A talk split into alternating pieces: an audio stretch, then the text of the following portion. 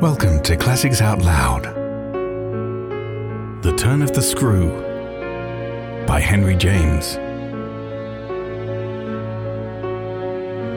Chapter 4 Her thus turning her back on me was fortunately not, for my just preoccupations, a snub that could check the growth of our mutual esteem. We met, after I'd brought home little Miles, more intimately than ever on the ground of my stupefaction, my general emotion. So monstrous was I, then ready to pronounce it that such a child as had now been revealed to me should be under an interdict.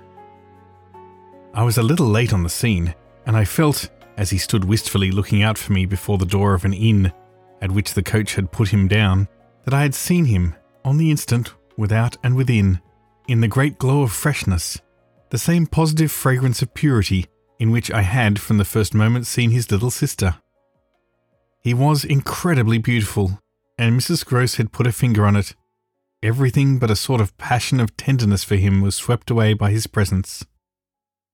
What I then and there took him in my heart for was something divine that I have never found to the same degree in any child his indescribable little air of knowing nothing in the world but love. It would have been impossible to carry a bad name with a greater sweetness of innocence, and by the time I had got back to Bly with him, I remained merely bewildered. So far, that is, as I was not outraged, by the sense of the horrible letter locked up in my room in a drawer. As soon as I could compass a private word with Mrs. Grose, I declared to her that it was grotesque. She promptly understood me. You mean the cruel charge? It doesn't live an instant. My dear woman, look at him. She smiled at my pretension to have discovered his charm. I assure you, miss, I do nothing else. What will you say then? She immediately added. In answer to the letter? I had made up my mind. Nothing. And to his uncle? I was incisive. Nothing. And to the boy himself? I was wonderful. Nothing. She gave with her apron a great wipe to her mouth. Then I'll stand by you. We'll see it out. We'll see it out, I ardently echoed, giving her my hand to make it a vow. She held me there a moment, then whisked up her apron again with her detached hand. Would you mind, miss, if I used the freedom. To kiss me? No, I took the good creature in my arms, and after we embraced like sisters, felt still more fortified and indignant. This, at all events, was for the time, a time so full that as I recall the way it went, it reminds me of all the art I now need to make it a little distinct. What I took back at with amazement is the situation I accepted. I had undertaken, with my companion, to see it out, and I was under a charm, apparently, that could smooth away the extent and the far and the difficult connections of such an effort. I was lifted aloft on a great wave of infatuation and pity. I found it simple in my ignorance, my confusion, and perhaps my conceit, to assume that I could deal with a boy whose education for the world was all on the point of beginning. I am unable to even remember at this day what proposal I framed for the end of his holidays and the resumption of his studies. Lessons with me, indeed, that charming summer. We all had a theory that he was to have, but I now feel that for weeks the lessons must have been rather my own. I learned something, at first certainly, that had not been one of the teachings of my small, smothered life. Learned to be amused, and even amusing, and not to think for the morrow. It was the first time, in a manner, that I had known space and air and freedom, all the music of summer and all the mystery of nature. And then there was consideration, and consideration was sweet. Oh, it was a trap, not designed, but deep, to my imagination, to my delicacy, perhaps to my vanity, to whatever in me was most excitable. The best way to picture it all is to say that I was off my guard. They gave me so little trouble. They were of a gentleness so extraordinary. I used to speculate, but even this with a dim disconnectedness, as to how the rough future, for all futures are rough, would handle them and might bruise them. They had the bloom of health and happiness, and yet, as if I had been in charge of a pair of little grandees, of princes of the blood, for whom everything, to be right, would have to be enclosed and protected, the only form that, in my fancy, the after years could take for them that was of a romantic, a really royal extension of the garden and the park. It may be, of course, above all, that what suddenly broke into this gives the previous time a charm of stillness, that hush in which something gathers or crouches. The change was actually like the spring of a beast. In the first weeks, the days were long. They often, at their finest, gave me what I used to call my own hour, the hour when, for my pupils, tea time and bedtime having come and gone, I had, before my final retirement, a small interval alone. Much as I like my companions, this hour was the thing in the day I liked most, and I liked it best of all when, as the light faded, or rather, I should say, the light lingered, and the last calls of the birds sounded in a flushed sky from the old trees. I could take a turn into the grounds and enjoy, almost with a sense of property that amused and flattered me, the beauty and dignity of the place. It was a pleasure at these moments to feel myself tranquil and justified, doubtless perhaps to also reflect that by my discretion, my quiet good sense, and general high propriety, I was giving pleasure, if he ever thought of it, to the person to whose pressure I had responded. What I was doing was what he had earnestly hoped and directly asked of me, and that I could, after all, do it proved even a greater joy than I had expected. I dare say I fancied myself, in short, a remarkable young woman, and took comfort in the faith that this would more publicly appear. Well, I needed to be remarkable to offer a front to the remarkable things that presently gave their first sign. It was plump, one afternoon, in the middle of my very hour. The children were tucked away, and I had come out for my stroll. One of the thoughts that, as I don't in the least shrink now from noting, used to be with me in these wanderings, was that it would be as charming as a charming story suddenly to meet someone.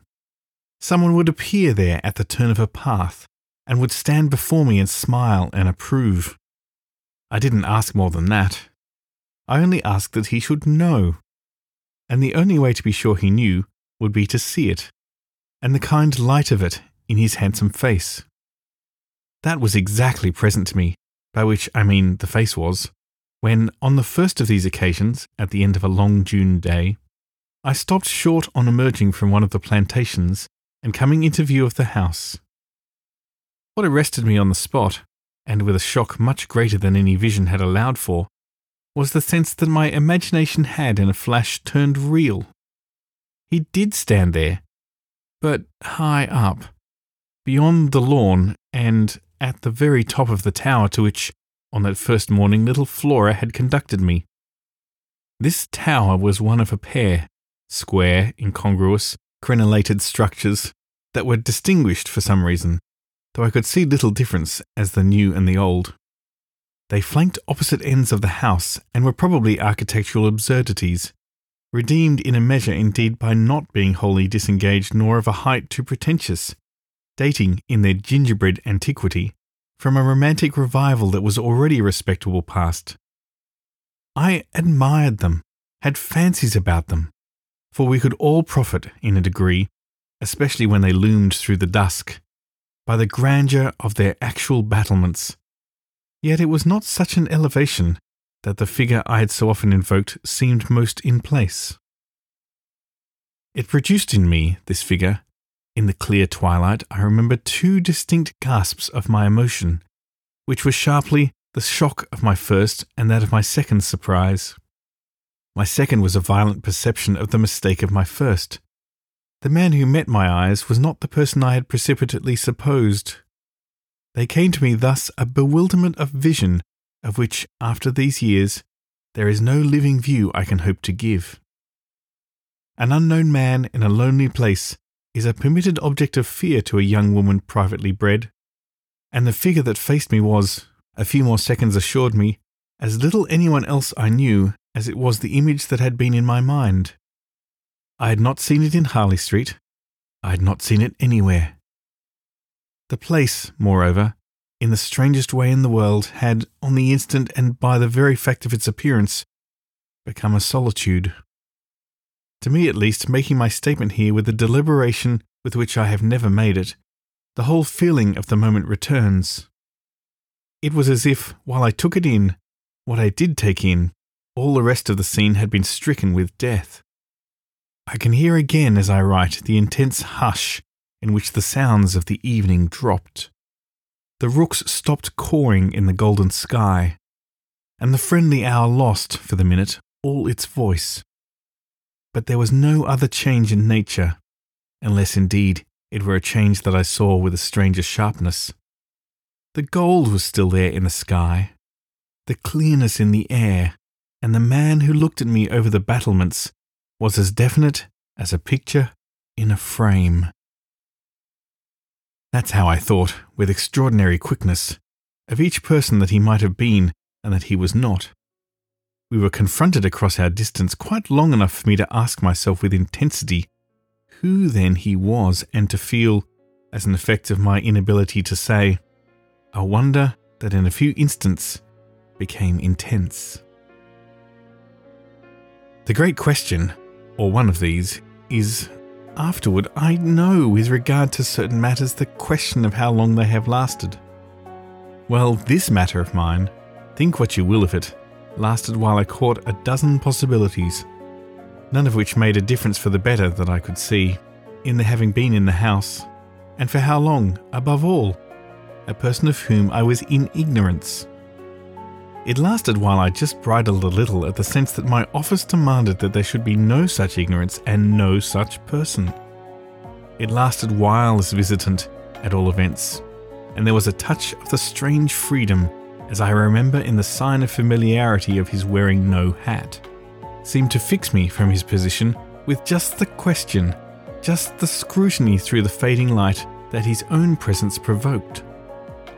We were too far apart to call to each other, but there was a moment at which, at shorter range, some challenge between us breaking the hush would have been the right result of our straight mutual stare. He was in one of the angles, the one away from the house, very erect, as it struck me, and with both hands on the ledge. So I saw him as I see the letters I form on this page. Then, exactly after a minute, as if to add to the spectacle, he slowly changed his pace passed, looking at me all the while to the opposite corner of the platform. Yes, I had the sharpest sense that during this transit he never took his eyes from me, and I can see at this moment the way his hand, as he went, passed from one of the crenellations to the next. He stopped at the other corner, but less long, and even as he turned away, he markedly fixed me. He turned away. That's all I knew.